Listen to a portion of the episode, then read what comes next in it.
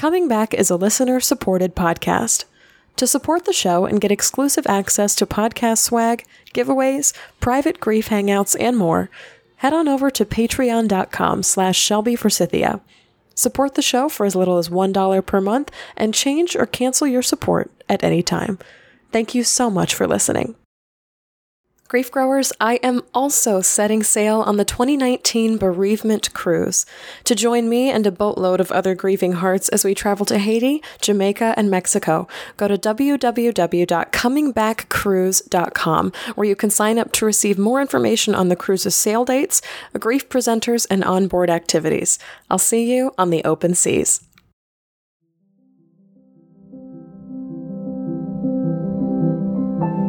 Hi there, and welcome to Coming Back, a podcast about coming back to life after loss.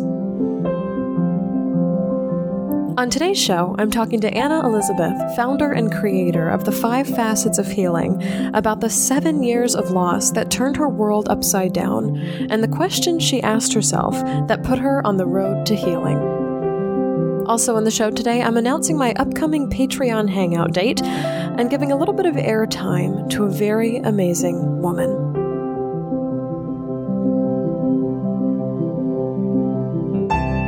I'm Shelby Forsythia, an intuitive grief guide who speaks, writes, and teaches powerful truths on grief and loss. My mom's death in 2013 set me on the path to becoming a lifelong student of grief, and I use what I learned to equip others with the knowledge to heal and remind them that they are not alone. Because even through grief, we are growing. Let's get started.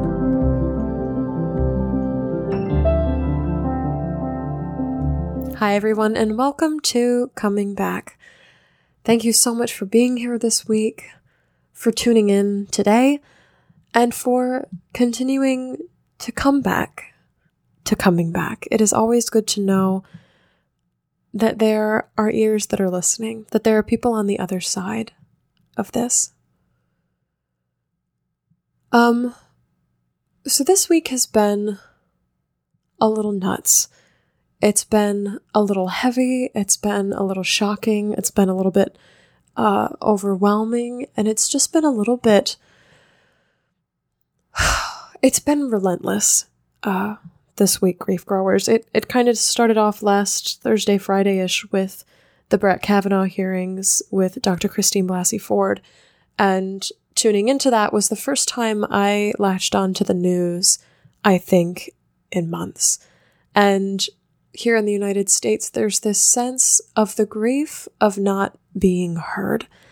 And it exists on both sides of the aisle, but there are so many different ways that Brett Kavanaugh could have responded to the allegations of sexual assault coming from Dr. Ford that he just did not. He chose not to. And there's such a recognition as a grief expert that I have of the griefs that we have as a society and not talking about these things that have hurt, these things that we don't remember, these things that are heavy, these things where there is shame and stereotype and old, old, old stories involved.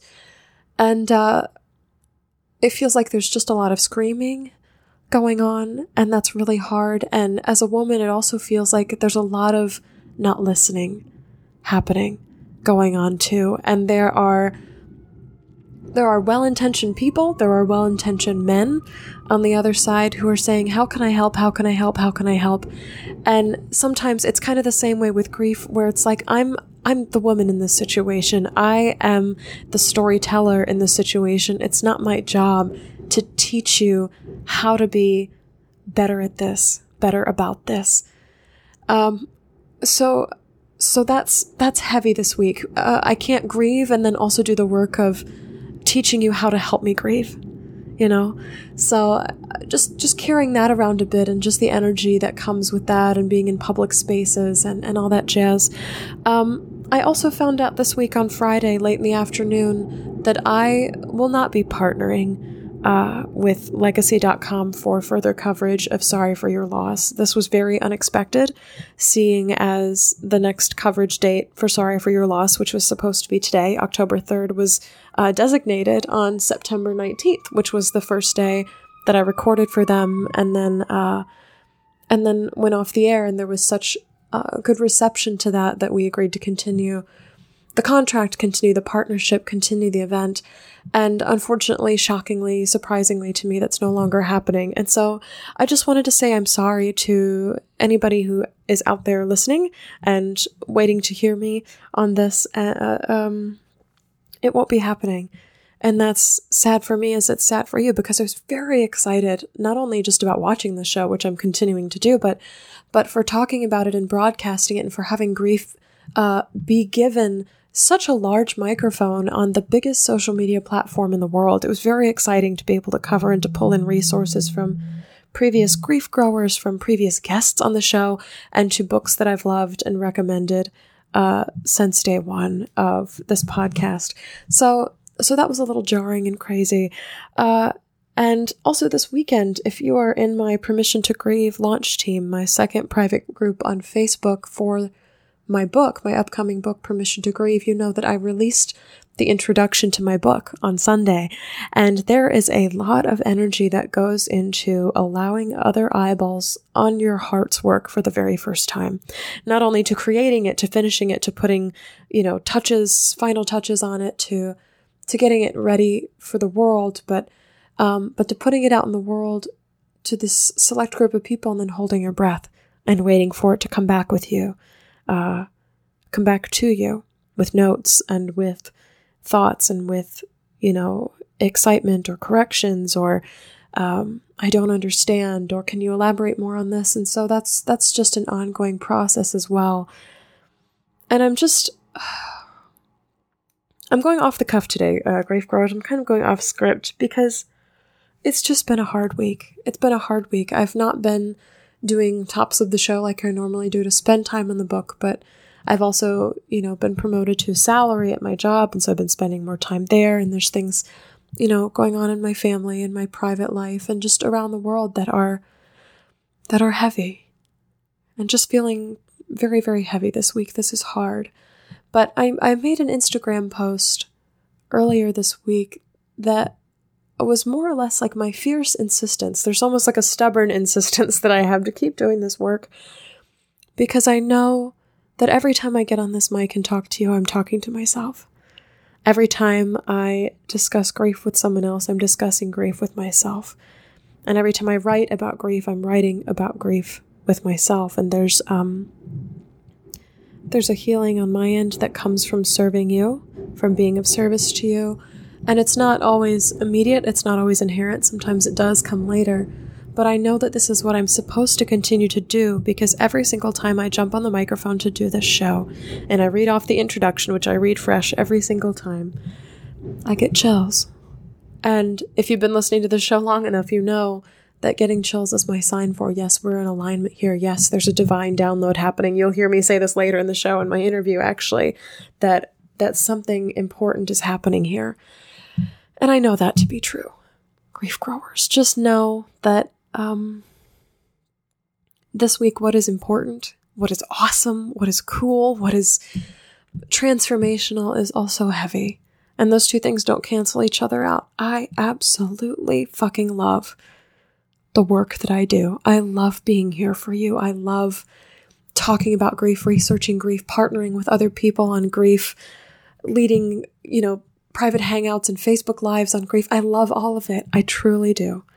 Um, but being as awake as I am in the world to grief, to pain, to old stories and things that need healing, just that energy, it can also just be very exhausting. So there's there's been a bit of a, a tidal wave this week, just riding a big one. I do want to say um, before we jump into the interview this week that um, I'll be hosting my next Patreon hangout on Monday, October 22nd at 8 o'clock p.m. That's a little over three weeks from now. And traditionally, this is something that I have only offered to my highest level patrons on Patreon, but this month I want to change that. This month I want to make this event available to everyone who is pledging to support the show on Patreon. So if you're pledging a dollar, if you're pledging $12, if you're pledging $3, $5, $2, I don't care. I would love to see you on this Patreon Hangout Live. Um, if you're supporting the show at any dollar amount and just want to spend some time with me this month talking about grief and asking questions uh, and saying hello to other people that are in the Patreon and the Grief Growers community, all live for an entire hour, I would absolutely love if you would join me on Google Hangouts on October 22nd at 8 o'clock p.m. Central. I'll uh, post the link in the Patreon page after this episode airs, and I'll post it again. I usually post it about three times before the air date, so everybody make sure they have have the link to it. Um, but yeah, I'll be very excited to see you there. It's it's been pressing on my heart to open this up to more people uh, lately, and I feel like I feel like now's a good time. Maybe uh, we can all help each other carry the heaviness that's existing in the world and within each of our hearts this month. That sounds like it's very appropriate. So, so that's what I'll be doing. So stay tuned if you're a Patreon supporter for that link. And if you are not supporting the show on Patreon yet, but want to join us, you can join for any dollar amount, patreon.com slash Shelby Forsythia. And uh, the link's on my website if you're looking to find it or in the show notes for this podcast. And you can pledge for a dollar a month, three bucks a month, which is essentially like a cup of coffee, $12 a month, which is like a book, like a hardcover book a month or uh, the highest level is that $33 a month, which is essentially like getting a subscription box. So, yeah, but this month I just wanted to open it up a little bit to say hello in that space. Um, lastly, today, I wanted to honor. I wanted to honor and say hello to the loss of a fellow grief podcaster's mother. Uh, Darwin Dave, who was on episode 38 of Coming Back, lost his mother unexpectedly yesterday, October 2nd. And when crappy things happen in my life, I kind of expect myself to go off the grid for a little bit. Um, sometimes I do, sometimes I don't, but I, I suppose I expect that to be the common response. And Darwin kind of, kind of, I say kind of, but, but really supremely surprised me this morning in publishing a tribute to his mom through his podcast dealing with my grief that aired just this morning. And I'm getting chills as I say this. It's just, oh, I stood in my shower and cried as I was listening to this this morning. It is a powerful reminder of what grief looks like in the immediate aftermath of loss and how love, love, love continues to live on, and also the importance of what Darwin always likes to call the T word, which is time. And I, I was just so moved by this this week. I I audibly gasped. I was at work when I found out that his mother passed away, and it just brought tears to my eyes. Darwin, I am so sorry for the loss of your mom. One of my favorite memories of her is when you interviewed her on your podcast on dealing with my grief, and she was so honest about her life and your life and the life you shared together. And she was also so funny. I had moments where I was listening to her and I was like, oh my God, I can't believe that just came out of her mouth. And um, I also saw in her strength and in her spirit that, as they say, the apple does not fall very far from the tree. So that interview with her was just an incredible look at who she was and who she had to be for you. When you lost your dad, she lost her husband when you were 10. And Darwin, I am so honored to have known your mother by extension through you and through your show. And I hope all of my grief growers listening today will just share in sending you some love at this time on this day. So, grief growers, if it's okay with you, I just want to take a brief moment to honor Darwin's mom, her life, and her memory on the show today. So, I invite all of you to hold space with me for one minute here on Coming Back.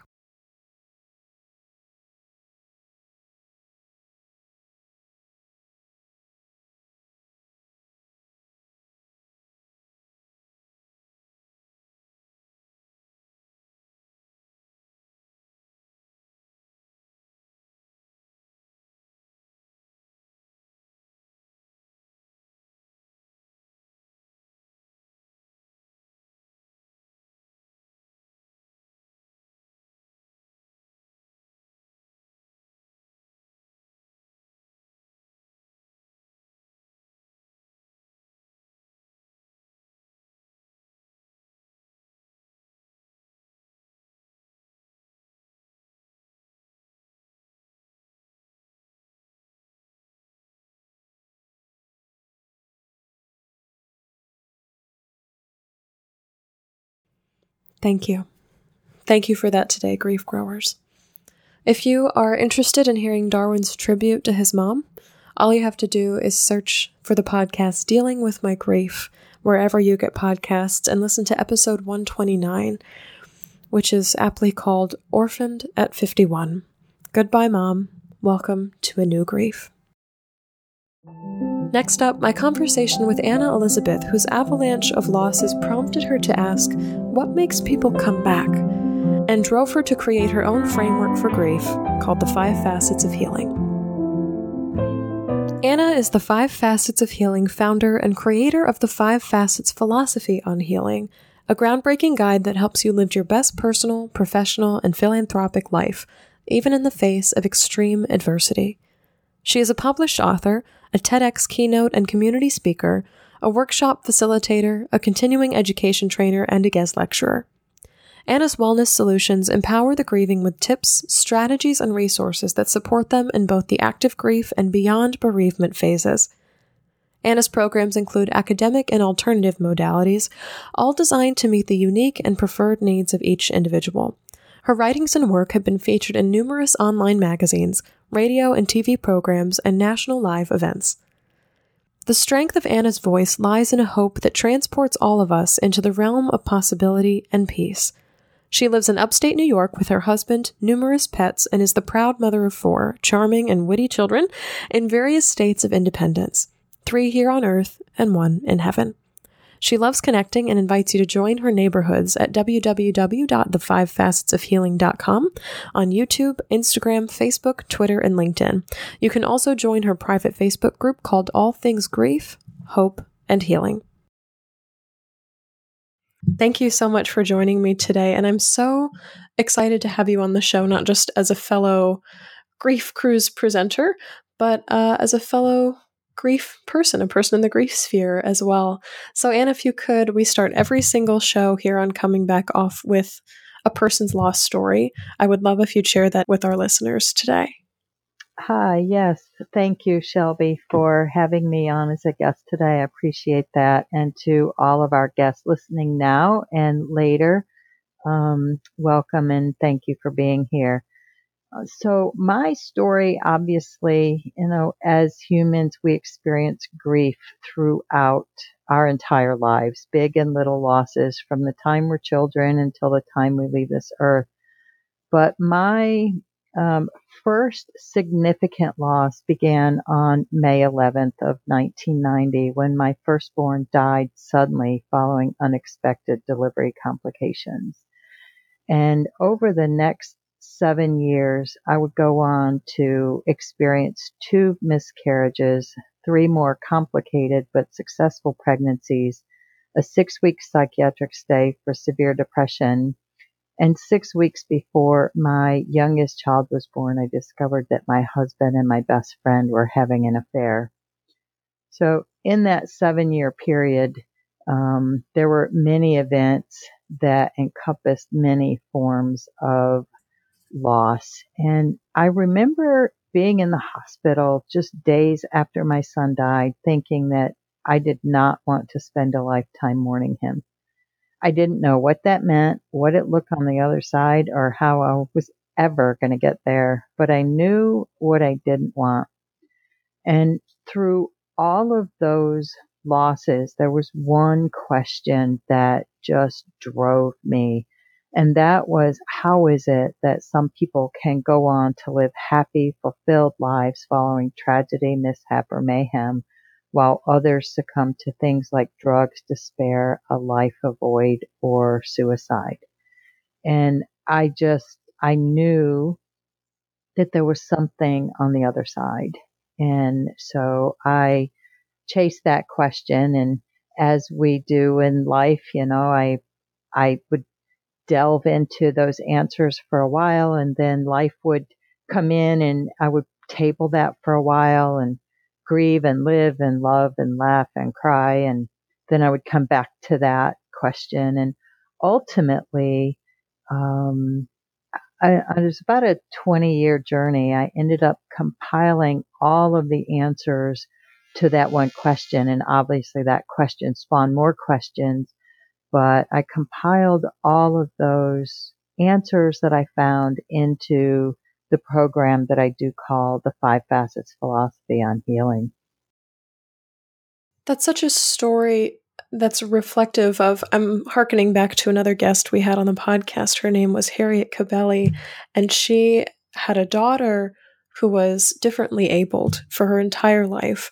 And uh, at first, her story was, Why me? But then throughout her journey, she developed this fascination with the same as you what makes some people come back, what makes people resilient, what makes people able to live lives coinciding with their grief instead of, you know, kind of sinking into it and staying there permanently. So I'm I'm really fascinated to hear that in your voice as well because it seems like that curiosity, that fascination is what drove you to start moving forward. And I'm actually really I don't want to use the word surprised because we have a host of thoughts that fly in when grief happens, but it's interesting to me that your insistence on I don't want this to define my life came so soon. Mm. Yeah, it, you know it it really did. Um, and that's a sort of a whole nother side conversation, but ultimately, um, I think on a cellular level, on a soul level, I know, I knew that my purpose here on life, the service that I was to do for this planet and its people was to bring healing. So I, I without consciously knowing that, I think on on a soul level, I did know that. Um, but I also have always been a staunch believer in hope. I've always been a staunch believer that things can and will get better. We just have to keep trying until we find what works for us, which kind of leads me right into the five facets, which ultimately what I discovered and it was quite by accident, really. When I wrote my memoir, Digging for the Light, I know you're working on a book right now. So, and for everyone out there that's listening that has written a book, there's edits upon edits upon edits upon edits. And there's as many, if not more, hours in editing as there are in the writing of the book. And it was in one of the final edits um, that I was reading the passage where I wrote about the morning that I discovered my husband and my best friend having an affair. And what I wrote was every piece of hope I'd ever held on to before had just been shredded. My faith in people, in trust, in dignity, in God, every spiritual, emotional, physical, social, and academic part of me laid in a heap to be tossed out with the garbage. It never made it to the garbage. I recycled it instead. And when I was reading that passage for the umpteenth time, those five things jumped off the page at me. And ultimately, they became the five facets, which are um, the academic facet, which we all have an ability to learn, an individual capacity to learn. The emotional facet, we all have the ability to feel the physical facet. We are all born into a body and into a physical environment. The social facet, we are all born with the ability to connect to the people and the planet around us, whether it be, you know, life and um, nature or people or pets or plants. Um, and then the spiritual facet is the essence of who we are. It is that spirit or that soul that resides within. It's the part of us that knows our hopes and dreams, and it's what drives us. And though I call them the five universal gifts, we are all born with those gifts. And what my work does and what I realized is the people who are successful in moving forward tap into their own facets and those facets exist in a hierarchy and the the facet that's at the top of that hierarchy is enmeshed in everything that we do whether we're suffering or feeling successful. That facet is somehow always in the mix. And not that the others are any less important it's just they impact our day-to-day life differently. And the people that I had seen who had healed and recovered or found resolution or whatever your word is um, for that, they had, as I said, they had tapped into the, their facets, their strength. They found what they needed to move them forward. And so what I do is um, help people, myself included, get in touch with their own five facets. You know, the details are, are different, which what is what makes us all divinely unique. And that eclectic nature that we all bring to the table is what makes the world such a magical place. So tapping into those five facets and then learning how to put them to work for you so that you can live the life that you want, that dream life, regardless of what life throws at you. I'm so fascinated by this because frameworks for grief or kind of outlines for how grief works are, are just really interesting to me. At first, you know, of course, it was the five stages of grief and learning about that, and then the grief recovery method, which has an eight week program that you can work through with. But people who are able to see structure within a process that is often feels so unstructured unstructured like just with no bottom to it with no support to it with no uh, kind of netting or a path forward is is just really cool and really fascinating to me. And I wrote down what you said is that successful people tap into their five universal gifts. There's this this point where you recognize that you have these and have always had these and will continue to have them into the future and that you can use them to your advantage. So I'm curious how your five facets manifested themselves uh, or even maybe waited to manifest themselves during that seven year period for you when it seemed like everything was going awry? Oh, yeah. So, um, basically, those, um, so how did the five facets manifest themselves?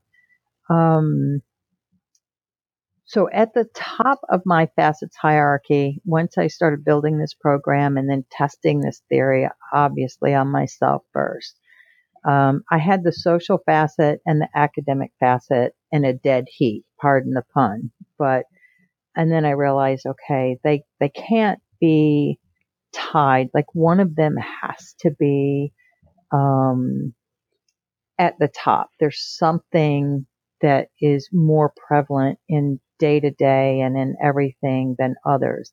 So for me, the question that I asked was, okay, the reason I had the academic facet was because I'm the queen of questions and my kids and my husband will tell you that. I, I am just incessant with my questions. I have an innate curiosity for life and how things work and why things work the way they do and what makes people tick and mm. what makes things work.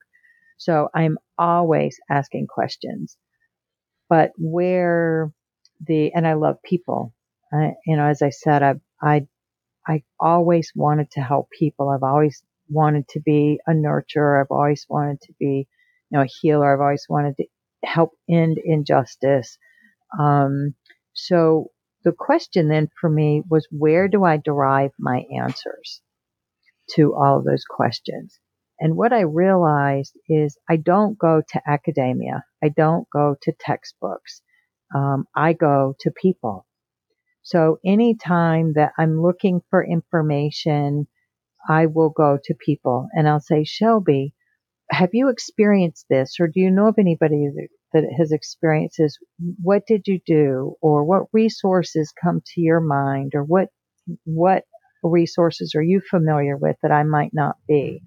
And then I call from the list of things that I curate from other people and their experiences and I just take what works for me and then I run with it. So sometimes it will lead me to um, a particular doctor or a particular modality or a particular program.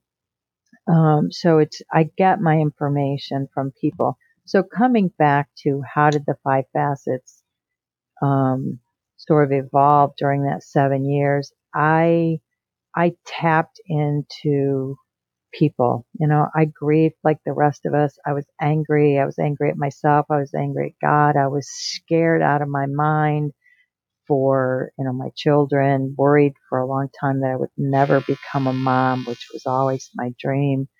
Uh, you know, I thought I was losing my mind during my periods of depression. And, um, you know, there were nights when I went to bed and I prayed to God in my suffering.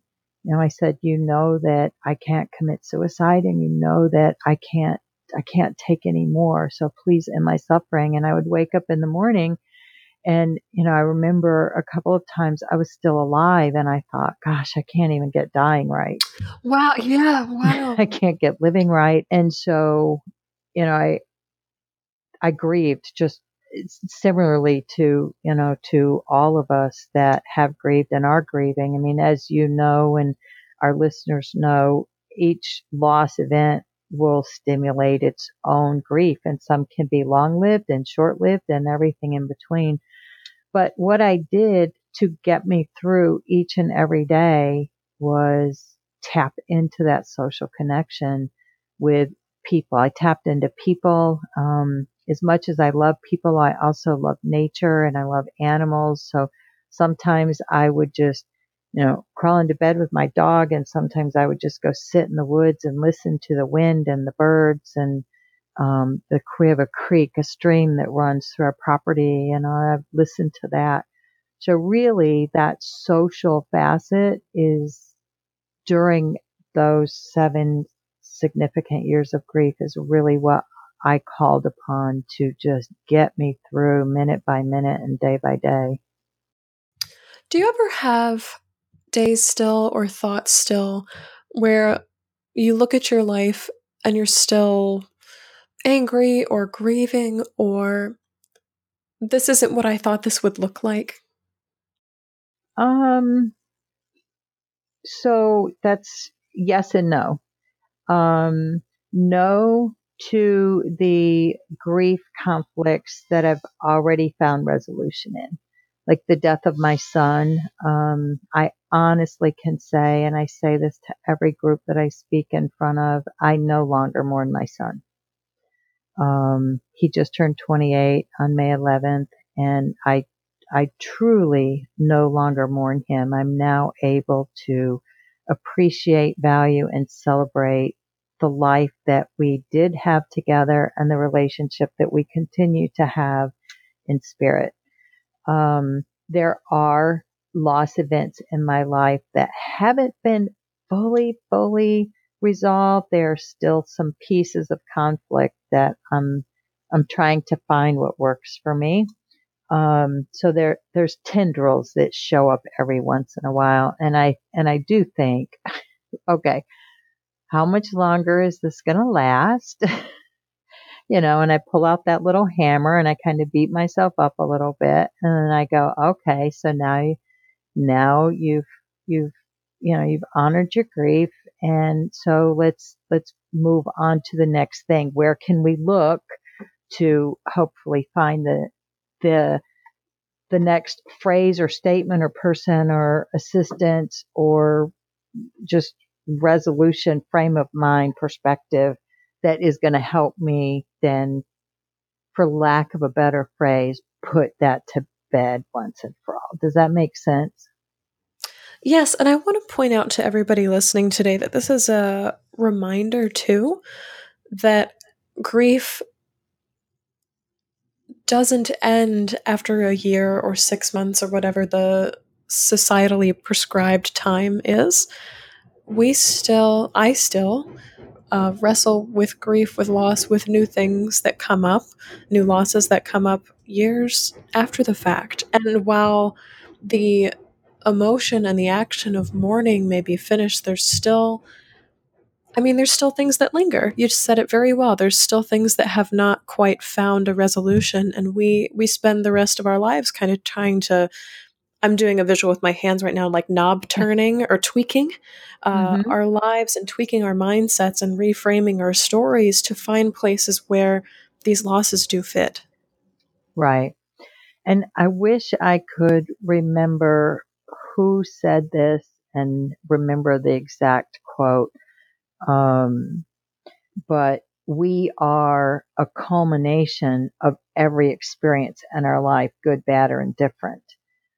So one of the things that um, I say is that as humans here, sort of our what our our goal, our process from the time we become aware of ourselves to the time that we die is, you know, we're all about personal and soul growth or personal and spiritual growth, whatever, whatever resonates with you. And so we will, we will have certain experiences that we will grow through and then we'll sort of reach a new plateau in our understanding and our maturity and our wisdom. And then we will experience some other type of loss then, which what I like to say is loss is just an opportunity. Loss or struggle is an opportunity for personal and soul growth. So then we have all of those experiences that, that we bring to the table where we are now. And when we experience a different challenge, some of those will resurrect themselves. And again, we'll, we do see repeating themes throughout our life. And, and ultimately then we can use all of those experiences and say, okay, this is what worked. This is what didn't work. This is what I want to know now. This is what I do know to help me figure it out. And then go you know, take ourselves to the next level. So, um, but yeah, it's, you know, it's a process. And I, I would just like to add, um, to what, add on, piggyback on what you said about grief isn't just a year or six months. Um, and we have what I call big and little losses and, some losses and grief we will work through very quickly and some will take us a lot longer to work through. And there is no comparison and there is no right or wrong. But one of the things that I do encounter over and over and over again is um, people find that the second and third year in a significant loss event, so the second and third year into their grief, tends to feel the hardest. And what I found is, you know, the first year we experience a significant loss in our life, we have like this natural sort of, um, uh, anesthesia. Our, our, body's in shock, right? We have that natural state mm-hmm, of shock mm-hmm. that protects us.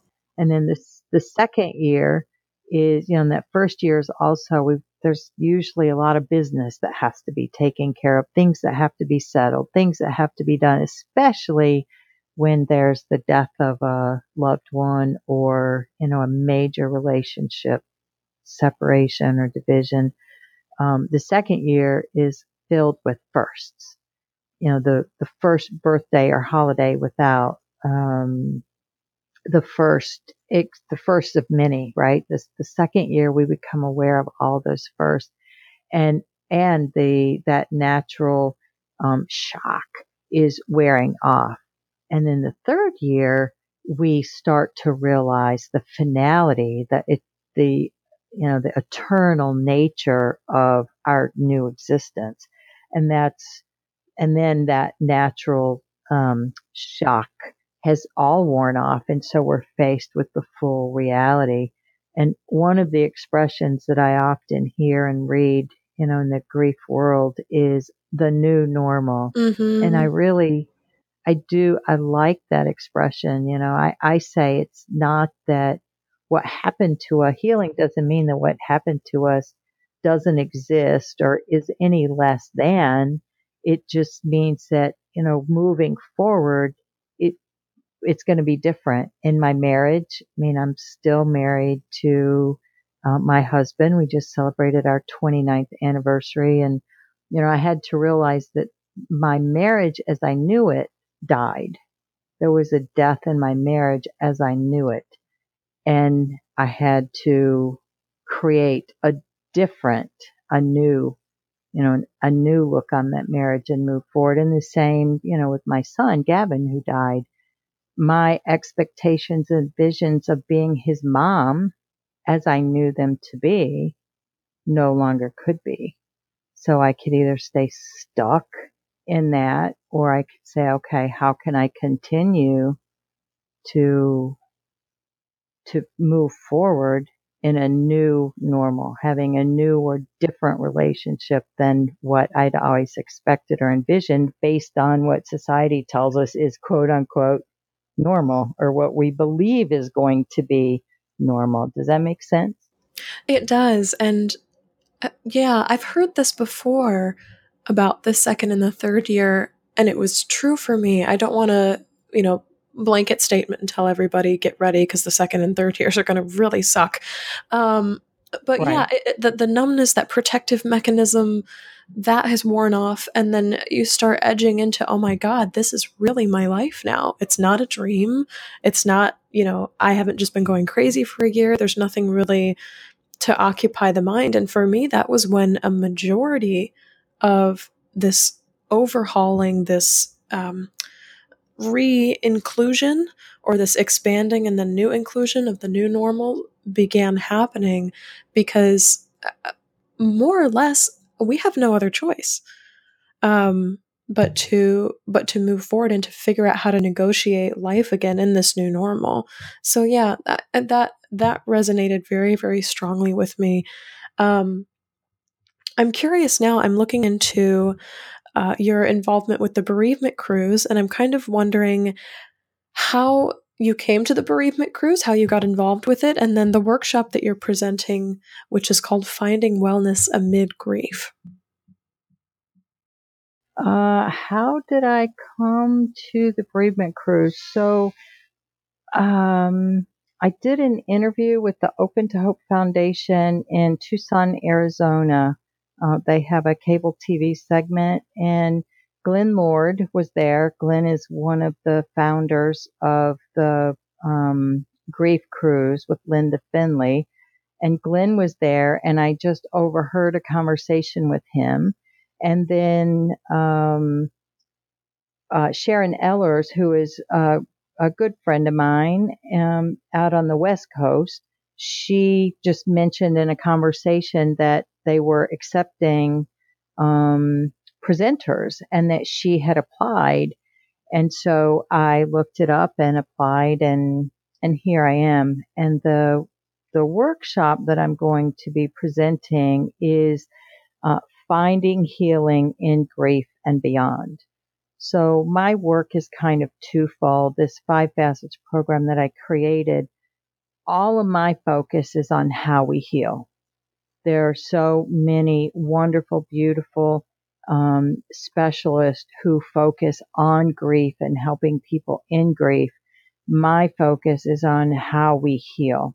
And so the program was initially geared toward helping people move beyond bereavement, understanding that there is life beyond bereavement and how do you how do you find that resolution? How do you tap into your five facets? All of that um, but then I found there's a great need. I had many people asking me, how do I, how do I find healing in grief?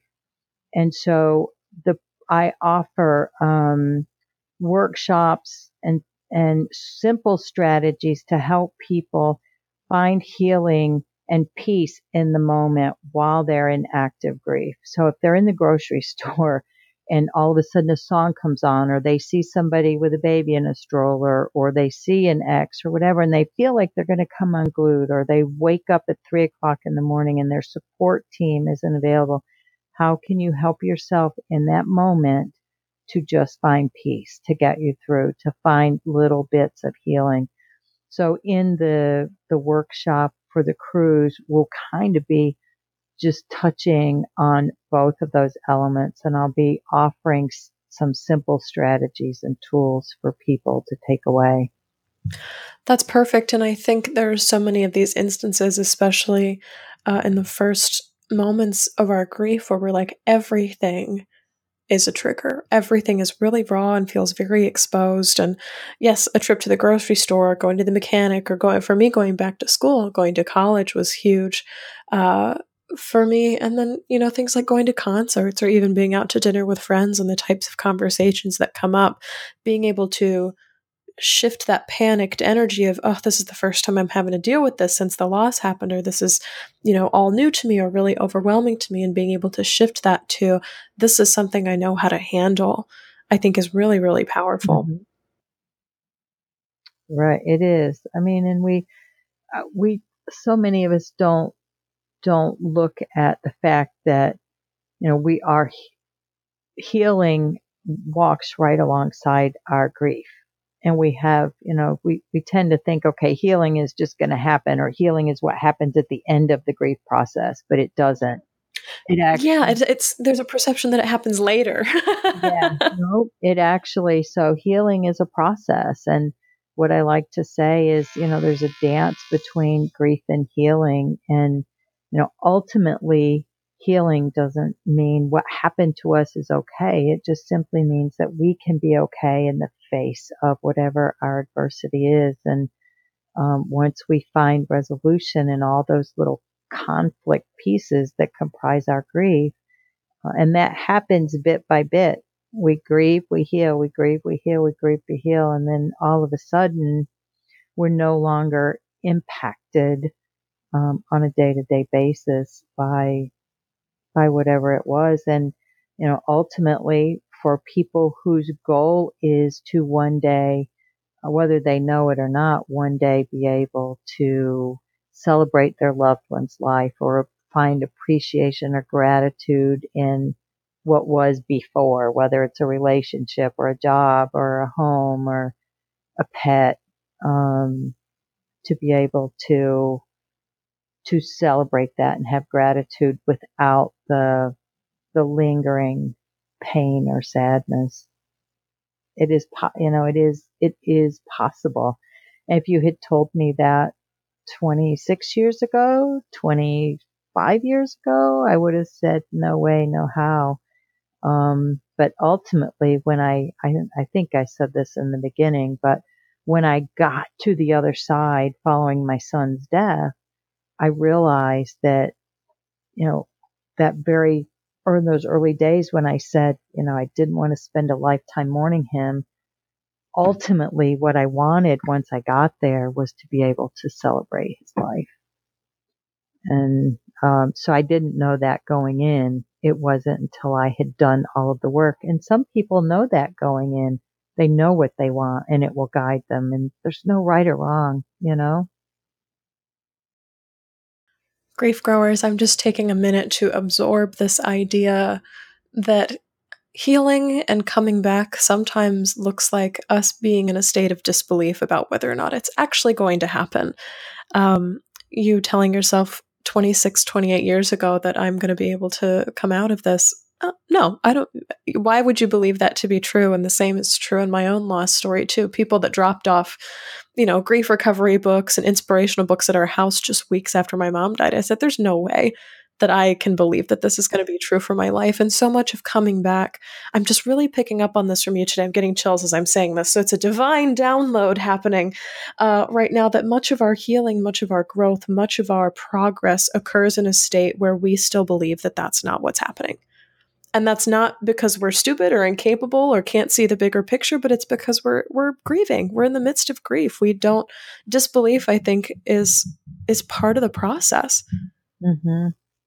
Yeah, and you know, our um, one of the things that I've learned is that our the the level of our grief is not about what we've lost, but it's about our attachment to what has gone missing from our life.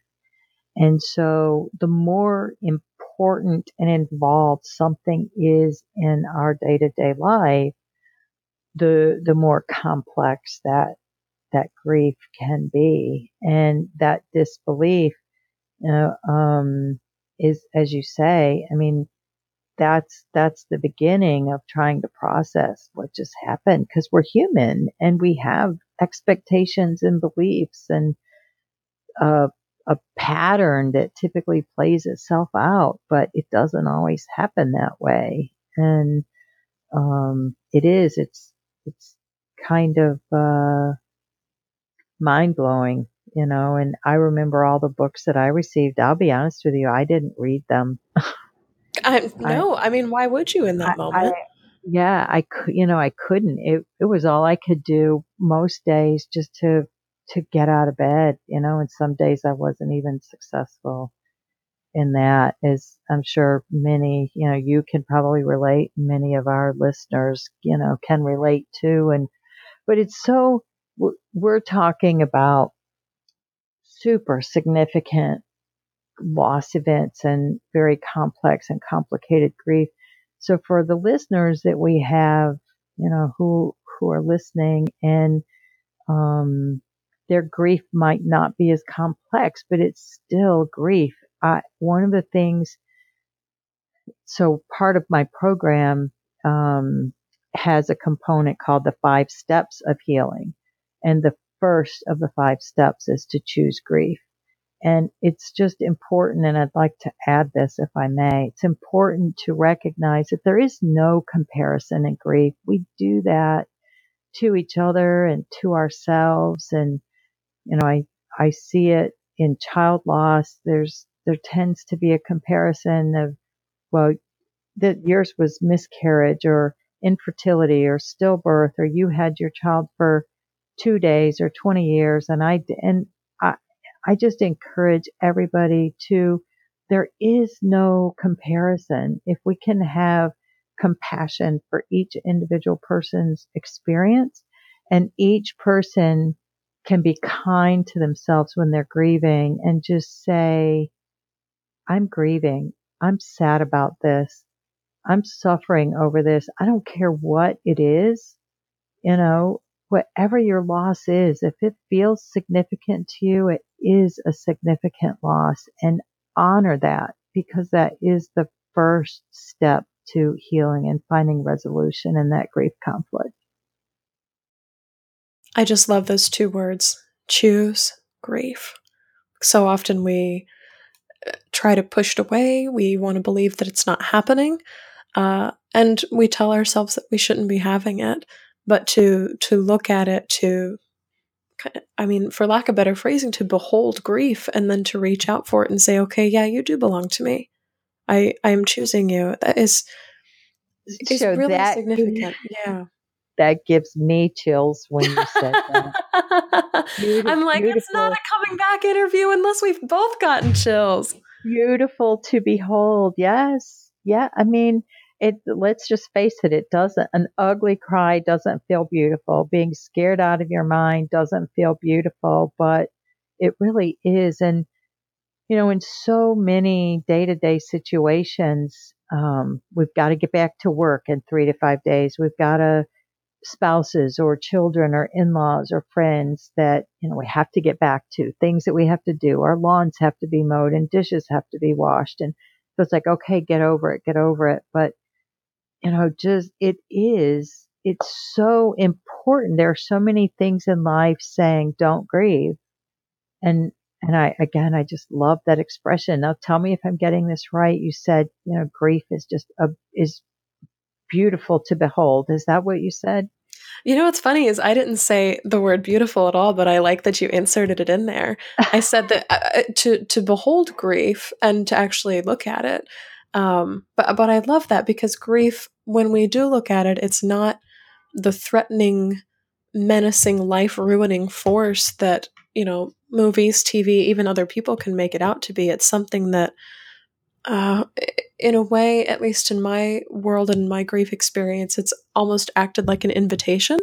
It's how else can I see my life? How else can I go forward? Who else am I surrounded by that can help? Right? And one of the things that I found uh, in my own experiences and through the people that I've worked with is I love your word invitation. I say opportunity, but it is an invitation for so much more. And when we are able to, to choose grief, do the grief process, allow healing to walk alongside it and and seek out what we need as individuals because it's different for all of us. Once we can find those resolution pieces, our lives are so much more enriched by the experience, which began with grief. Um, but getting there can be hard. It can be ugly and it can be hard, but uh, what is it they say? Hindsight is twenty twenty, you know, and um, once we get to that other side, whatever quote unquote that other side is for us, we can see the value in in everything that has happened and we can use it as fuel again to just live that best life that dream life because we all deserve that right every single one of us deserves to be able to live the life we dream of so for somebody who's in a state of that disbelief right now thinking there's no way that my dream life is even attainable, what is maybe one thing that you would tell them today? Um, I would tell them to have hope and to hold on. Just, just have hope and hold on. And I love um, the tagline that Open to Hope uses. They say, if you are having a hard time finding hope, and I, I don't think I'm getting this exactly right, but if you've lost hope, um, if you've lost hope or don't have hope, hold on, to, lean on ours until you find your own. I, I think that's what they say. Um, so that that would be that would be sort of my nugget is you know just keep hoping and holding on and knowing that things can and will get better if you just keep choosing it. Choose grief and choose healing and allow the two to be a part of your life. That is just a perfect note to end on. And before we go for the day, Anna Elizabeth, I would love to let people know where they can find you and your books and anything else you would like to offer up today. Uh, so they can find me uh, through my website at either annaelizabeth.com or the five facets of healing.com. And pretty much from there, they can link to my social media sites. Um, I do have, I'm building a YouTube um, channel. Uh, so any followers, anybody that's on YouTube, um, subscribe and follow there. Um, I am on Facebook and Instagram. Um, so yeah, and you can, uh, my book is on Amazon and the one I'm working on right now, um, hopefully will be out within the next year that, will be available on Amazon too. That's awesome. And Barnes and Noble. So excited. Oh yes, everywhere fine books are sold. Amazon and Barnes and Noble is yes. perfect. right. Yes, you've got that down pat. Excellent.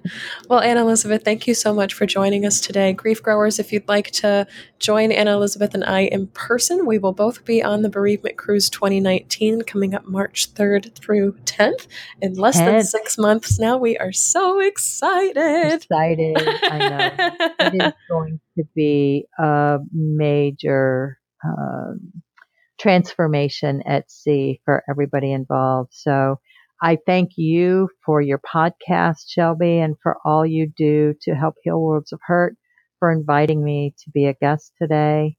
And um, I can't wait to actually meet you in person and carry this conversation on. So that's all for this episode of Coming Back. Thank you so much to Anna Elizabeth for coming on the show today and encouraging us to look at which of the five facets is helping us to heal in the aftermath of loss. Anna Elizabeth came back by asking the people around her for support and guidance, and by continuing to find resolution for grief left unresolved in her life. You can find a link to Anna Elizabeth's website in the show notes. Join me Monday, October 22nd at 8 o'clock p.m. Central for my monthly hour long Google Hangout. This is open to all Patreon patrons for the first time ever, so I'll hope you'll join me there. Come sail with me and your fellow grief growers on the 2019 Bereavement Cruise by requesting more information at comingbackcruise.com. If this show has changed the way you see grief and loss, go to patreon.com slash Shelby shelbyforsythia, where you can pledge for as little as $1 per month and get some very cool podcast rewards for doing so. If you liked what you heard today, you can also support the show by subscribing on Apple Podcasts, Spotify, Google Podcasts, and by telling a friend about coming back. Because you never know what someone you love is going through. Thank you to Mr. Addie Goldstein, who composed our theme music. You can find me on Facebook at Shelby Forsythia, Intuitive Grief Guide, Instagram at Grief Guides Shelby Forsythia, or simply shelbyforsythia.com. If you'd like to leave a question or a comment for a future show, leave a voicemail or text 312 725 3043 or email me at shelby at shelbyforsythia.com. As always, my grief growers, it was beautiful sharing this space and time with you today. I see you. I am proud of you and the work that you're doing in the world. You. Because even through grief, we are growing.